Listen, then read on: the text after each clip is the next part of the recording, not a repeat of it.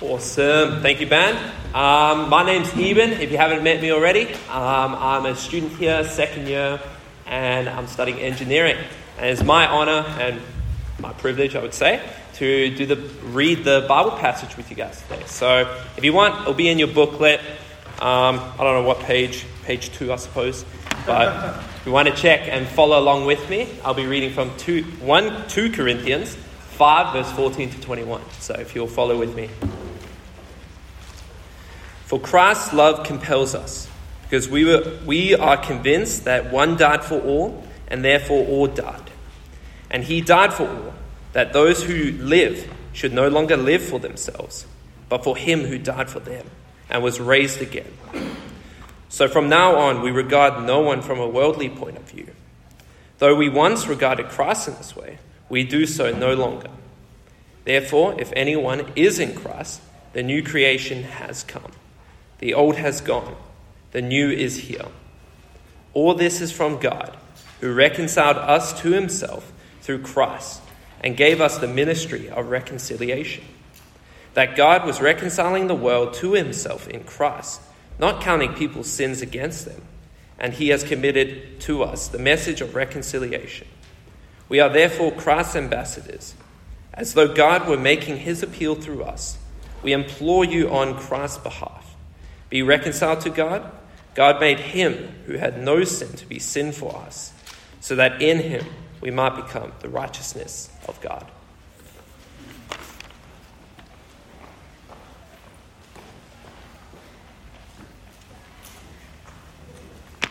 Thanks, Eben. Uh, my name's Tim. It's great to be with you. Um, I think you'll find it helpful to have that open as the Bible passage on the left hand side and an outline of where we're going on the right hand side.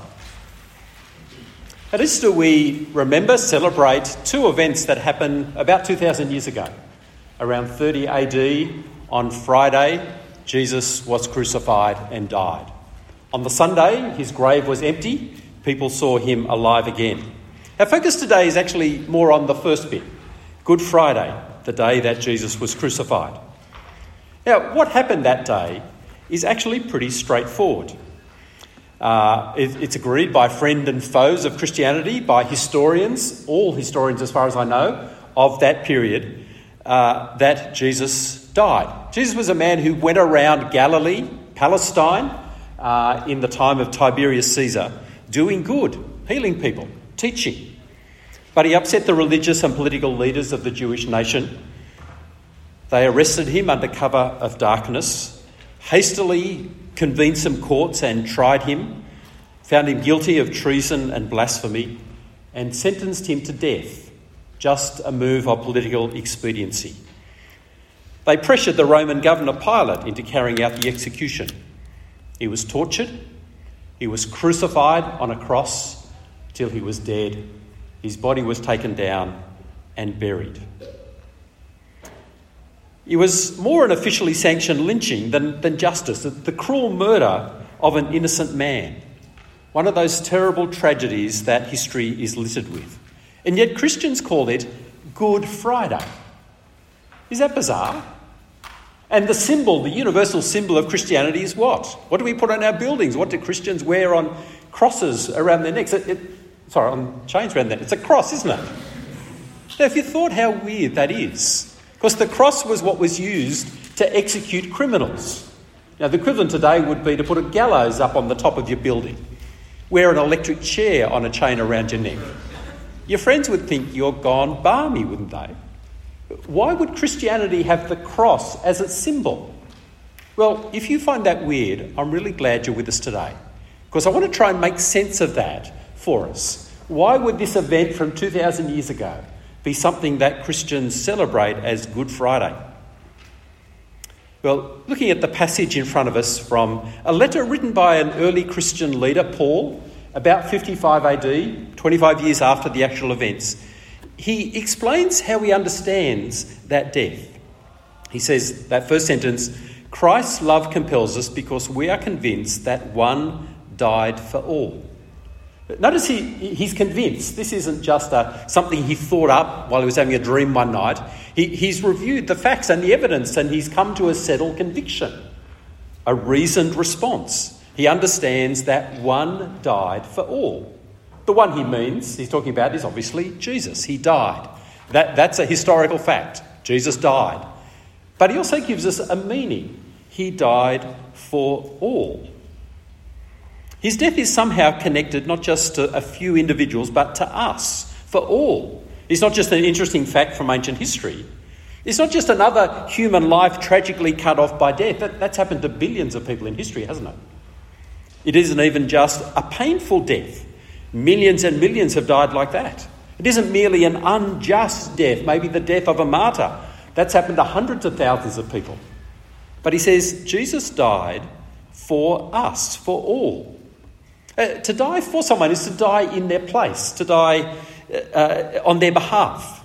You know, like somebody who uh, dives into the surf because somebody's drowning and they rescue them, but in the process they lose their life, and we'd say they died for them. It's that sort of idea that is being communicated. Jesus died for all, not just the people who were there that day, who did him in, not just a few people in some parts of history, but for all, for us, for me, for you. But you might rightly ask, what does Jesus dying 2,000 years ago have to do with you and me? Well, he, he unpacks that in verse 15, the second sentence. He died for all, that those who live should no longer live for themselves. It's because we've been living for ourselves. That's why Jesus died for us. Now, a bit of a spoiler alert at this point. I'm going to say some things that you might find confronting. You might find even insulting. Can I say I'm saying them just as much about me as about you? I don't know you. I know me, and what I'm saying is more true of me, uh, as far as I know, than it is of you. But I'm going to say it anyway. Now, what is your reaction to the Bible accusing you of living for yourself? So I think some people would say, hold on a minute, Tim. I do stuff for other people. I, I help my family. I, I, I, I, loyal to my friends. But they're my friends, aren't they? they're my family. It's still me in the end. Or your reaction might be, yes, of course I live for myself. That's what everyone does, isn't it? What's your problem with it? I remember sitting around chatting to a group of students, and one of those sort of late night conversations, and we got on to what are you going to do with your life? And it was fascinating that the range of things that people wanted to do with their lives. One wanted to become an accountant. Can you believe that? Because he saw it as the best way, the quickest way to get enough money to travel to all the places he wanted to travel to in the next 40 years of his life. Another one wanted to be a surgeon, to, to be able to cut people open and repair their bodies and do amazing things with knives and stitches and that sort of stuff. One said, I just want to have lots of kids. They, she got some unusual looks from the others, but she did. She, she, that, that's what she thought would fulfill herself. Amazing range of things, but it, one of the, the guys in the group said, I wonder what's similar to all the things we want to do. And somebody else put their finger on it really quick. They said, We all want to get out of life as much as we can. Yeah, that, that's the normal approach to life, isn't it? But the critical question is who for? It's for me, isn't it? It's for you. That is the way we live. Living for ourselves is default. It's, it's as normal and natural as breathing, isn't it? We all just do it. The world operates on the assumption that everyone is living for themselves. We recently had a, a state election where you got to vote. How many of you voted for the first time? Yeah, a few of you. Okay, great. I'm glad you're doing it. But did you notice that as people tried to persuade you to vote for them, they always told you what was in it for you? You vote for me, this is what you'll get. This is how you'll be better off. They know that we live for ourselves. I've very rarely heard a politician say, listen, if you vote for me and I get in, you'll be worse off, but some of the poor people in the country will be better off. That doesn't fly, does it? Capitalism, that, that's our, our economic system. Capitalism assumes that we all live for ourselves, that you will do what's in your best economic interest. Socialism, which says the opposite, we hope that you'll actually behave in a way that's better for other people, has shown itself to fail dismally. It, it, it's good, but it doesn't work. Of course, we live for ourselves. It, it's normal living for ourselves, but it's ugly, isn't it? It's damaging.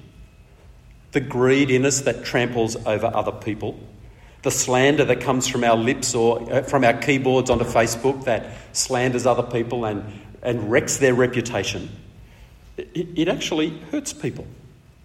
I met somebody last week. His family emigrated from China to Australia just before he started high school. Went to the local public high school. And I asked him, Did you experience any racism at school? And you can actually see his face drop as he remembered how he'd been treated. He said, Yeah, all the time. It wasn't just the playground, that was bullying. Even in the classroom, there was racism all the time. That's just a normal high school. Why does that happen? Because we're living for ourselves, isn't it? It's not hard to diagnose what the real problem is. It's just selfishness, selfishness of heart. And what happens in the school playgrounds, it's not just the, the racism, it's that living for self and self gratification that leads to the sexual assaults and degradation that's just coming out all over the place at the moment. That that's been the normal experience. One in six girls in our culture experiences sexual assault before the age of 15. And it's horrendous, isn't it? Why is it happening? Well, lots of reasons, but at heart it's because we live for ourselves. But you might say, it's okay, Tim, it doesn't hurt anybody. Can I suggest that's being naive? Of course it hurts people. Think of the hurts that you've experienced. Isn't it because people have been living for themselves? That's just the way it comes when you live for yourself. Now, how does God respond to us living for ourselves? Well, He hates it. He hates it firstly because we damage other people that He cares about, but also because of the way we treat Him. See, if I live for myself, I'm pretending I'm God that the universe revolves around me as it should. And in doing so, I ignore the true and living God, treating him like a block of wood. See, God created everything, including me and you. He, he owns us. I didn't create myself. Like, if I did create myself, maybe it'd be okay to live for myself, but I, but I didn't. It's sort of like a, a child ignoring their parents. So imagine you're the parent of a teenage child. Now, you can sort of imagine that, can't you? Because it's just swapping situations with them. And imagine your children, your teenagers, let's say they're boys for the moment because that sort of works more. It's easy to imagine, isn't it? That they live in your home. They enjoy everything that you provide for them the food, they, they make the, your bed for you, they do your washing for you. And you expect that to happen day after day after day, but you totally ignore them. You never speak to them. You treat them like they don't exist except for what they do for you. So if you were that parent, would you be happy? I presume not. I presume you'd say, This has got to change. Either you reform, you, you change, or you're out of here. This can't keep going forever. And that's what we do with God, isn't it? When I live for myself, I enjoy all the benefits of His creation the air that I breathe, the food that I eat, the friends that I have, all, all provided by God, but I totally ignore Him. I pretend I'm God. Living for myself is ugly and wrong. And we see God's reaction to that. What's God's reaction to me living for myself? Well, verse 14, that first sentence, He sent His Son to die for all, and therefore all died. Now, that's a bit of a logical jump. He died for all, therefore all died, because I look around here and most of you don't look dead. Maybe a bit bored. Some of you are stressed out because you've got a mid-sem coming up soon. Somebody actually walked out because you've got a mid-sem coming up at 2 o'clock. You don't look dead. What, what does he mean? Let me try and explain it. Just come with me for a moment. If I want to live for myself, independent of God, God basically says to me, well, okay, go ahead if you want to do that. Have life without me. But what is life without God and what He provides? It's death, isn't it? You can't live without what God provides. You die. I die. I deserve to die. But in the love for me and for you so rich and deep that my feeble brain can't grasp it, God took my sentence on Himself in the person of Jesus. Jesus died for me, Jesus died for all of us. He explains it in the very last sentence. 21 God made him who had no sin to be sin for us, so that in him we might become the righteousness of God. Uh, let me try and explain it with a little prop. See this? Anybody seen these before? You can put lots of video on these, okay? So imagine that on this disc is recorded my life. Everything I've done, everything I've thought, it, got inside my brain. You know, it's one of those video cameras that can actually see what you're thinking. And it's all been recorded on there. Me living for myself. Now, if that is my record, I'd actually like it that you don't see it, that this is not streamed live on Facebook somewhere. I'd like it to, to remain private, okay? Because I'm actually ashamed of it. Not only that, I know God is totally unhappy with that. And so if this is me, that, that disc, that video, stands between me and God. And this is Jesus. And we know that Jesus, even his best friends say, his video is totally clean and right. There's nothing between him and his Father. And what verse 21 is saying, he who had no sin became sin. This was put on him. He took it all and he died the death that I deserve. There's an exchange. He gets my evil, my sin, my living for myself, and suffers the consequences. And I get his rightness, his, what he did good. So, what now is between me and God? Nothing. That's what verse 21 is describing. Jesus' death was my death, your death. But notice what that means. It means that God's verdict on my selfish life stands. God didn't say, It's okay, Tim, I, I, I, don't really mind what you're doing, just carry on and, and it'll be okay in the end. No, God sentenced me to death. And that sentence was carried out 2,000 years ago on a hill outside Jerusalem when Jesus died. One died for all, therefore all died. I died. Do you know what God's verdict on your life is? Many people are unsure of that. They, they think, I, I sort of hope that God will maybe be happy with me. In the end, it'll, it'll all weigh up, and I hope, fingers crossed, it'll be okay. But if Jesus died for all, then you know exactly what his verdict on my life is. His verdict is Tim, you deserve to die. And you did. I carried out the sentence. Jesus bore my sentence. And so, in Jesus' death, that historical event, it makes crystal clear what my life deserves death. But it also makes crystal clear that God is for me. Despite how I've treated him, God loves me and you. It's both confronting and comforting. It's condemning and liberating. It's insulting, highly insulting, and affirming. If Christ died on that hill outside Jerusalem, if he died for all, then both those things are true, inescapably true. And if you recognise those two realities, it sort of changes everything. Verse 15 He died for all that those who live should no longer live for themselves, but for him who died for them and was raised again. If Christ died my death, my life of selfishness died, it was executed. I can't go on living that life anymore, can I? It, that Tim died. To keep living for myself is to, it's as dumb as living for Ned Kelly or Elvis. They're, they're dead. Well, if I'm not going to live for me, who am I going to live for? Well, it's pretty obvious, isn't it? Live for Jesus. he made me and owns me. He died to rescue me. He's bought me and he's the risen Lord of the universe. He, he's big enough to live for. I'm not. And so it means I, I need to start a new life. Christ died for us that Good Friday because we all need his death to rescue us. And Christ died that Good Friday because he loved us. He willingly gave his life to rescue us. And if you start to get that, you start to see why Christians call it Good Friday, don't you? But if you understand it, you also see that Jesus' death sort of contains an appeal to us. In the second last sentence, verse 20, Paul says, We're therefore Christ's ambassadors, speaking for Jesus, as though God were making his appeal through us. We implore you on Christ's behalf, be reconciled to God.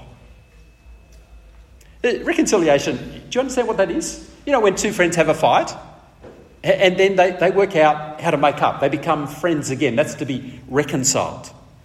In the death of Jesus, God is appealing to us and saying, let's be friends. Because friends is what God is after.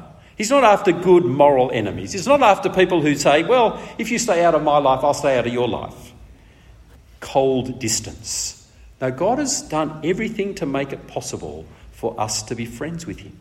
We're outlaws, living for ourselves, but Jesus paid the penalty, did the time in our place. And so His death says, come clean. There's no music to face if you do. But God actually goes further. He begs us to be reconciled to Him. Do you see that in verse 20? We implore you on Christ's behalf, be reconciled to God, as if God is down on his knees in front of you saying, Come on, let's be friends. Darren was a psych student here at UWA. He came to a meeting like this one Easter. Eh, I'd never met him before. He came up to me afterwards and he said, with this sort of beam on his face, he said, I never realised that I could be friends with God. That God wants me as his friend. That was the day that changed his life. Now, at this point, the most foolish and insulting thing you could do is turn your back on God, turn your back on Jesus' death. Have you ever heard of a waftan? You know about FOMO and STARBO and those sort of things, don't you? Well, let me introduce you to the idea of a waftan. I, I was introduced to it by some friends of mine who played in a band. And I had the rare privilege of being a roadie one time. Uh, they were playing a gig actually up in Uni Hall. And so we, we carted all the gear in and we set it up, connected it all, did the sound check and everything. And we waited. And we waited. And finally, two people came. And we waited, and no one else came. And we called it quits. And we repacked the gear. And as we were hauling the gear back out to the van, the lead singer said, Well, that was a waftan. I said, What do you mean? He said, A waste of flame and time and money. That's what it was. We shouldn't have bothered. Well, is that what Jesus' death is? Because I think many people treat Jesus' death as a waftan. Nothing to do with me. I'd prefer him not to have died, actually. And so when you front up to God on the last day and God says, Well, you lived for yourself, I see, you might say, Well, I, I thought that was okay. And I presume God will say something like this Of course, it was not okay. I sent my son to die for you. What are you going to say then? You can say, God, that was a pretty stupid thing to do. I hope not. Now, sorry to be so blunt, but if you walk out of here today saying or thinking, I'm just going to carry on living for myself, then you're saying Jesus' death was the biggest waftam in history. It wasn't just a bit of time and money, it was his own death. It was just a waste. So, what will you do? I know that many of you personally own Jesus died for all, including me, including you. I know that many of us think eh, Good Friday is a good day. There's something wonderful to celebrate in the midst of the pain and tragedy. Can I say, please have a great Easter? It's wonderful to have a time of the year each year where, where we get to remember that and have it sort of soak around us again. Thrilled that God wants you to be his friend and to know that you are. But there might be some here who are really unsure, uh, not yet convinced that one died for all.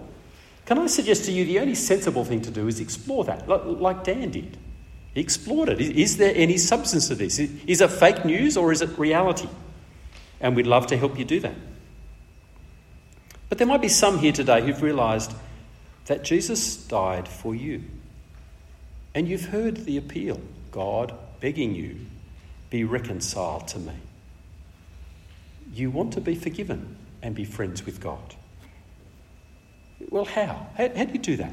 Well, it's like any friendship. you talk, that's what you do. And you see in the box at the bottom of the page just the sort of thing you might say to God. I'll just read it. Lord God, I want to be friends with you. I'm sorry that I've been living for myself and ignoring you.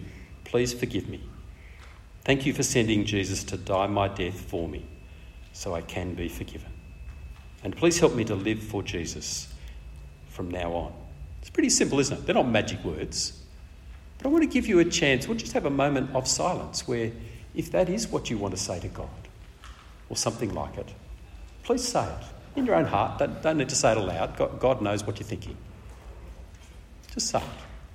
Just take a moment of silence.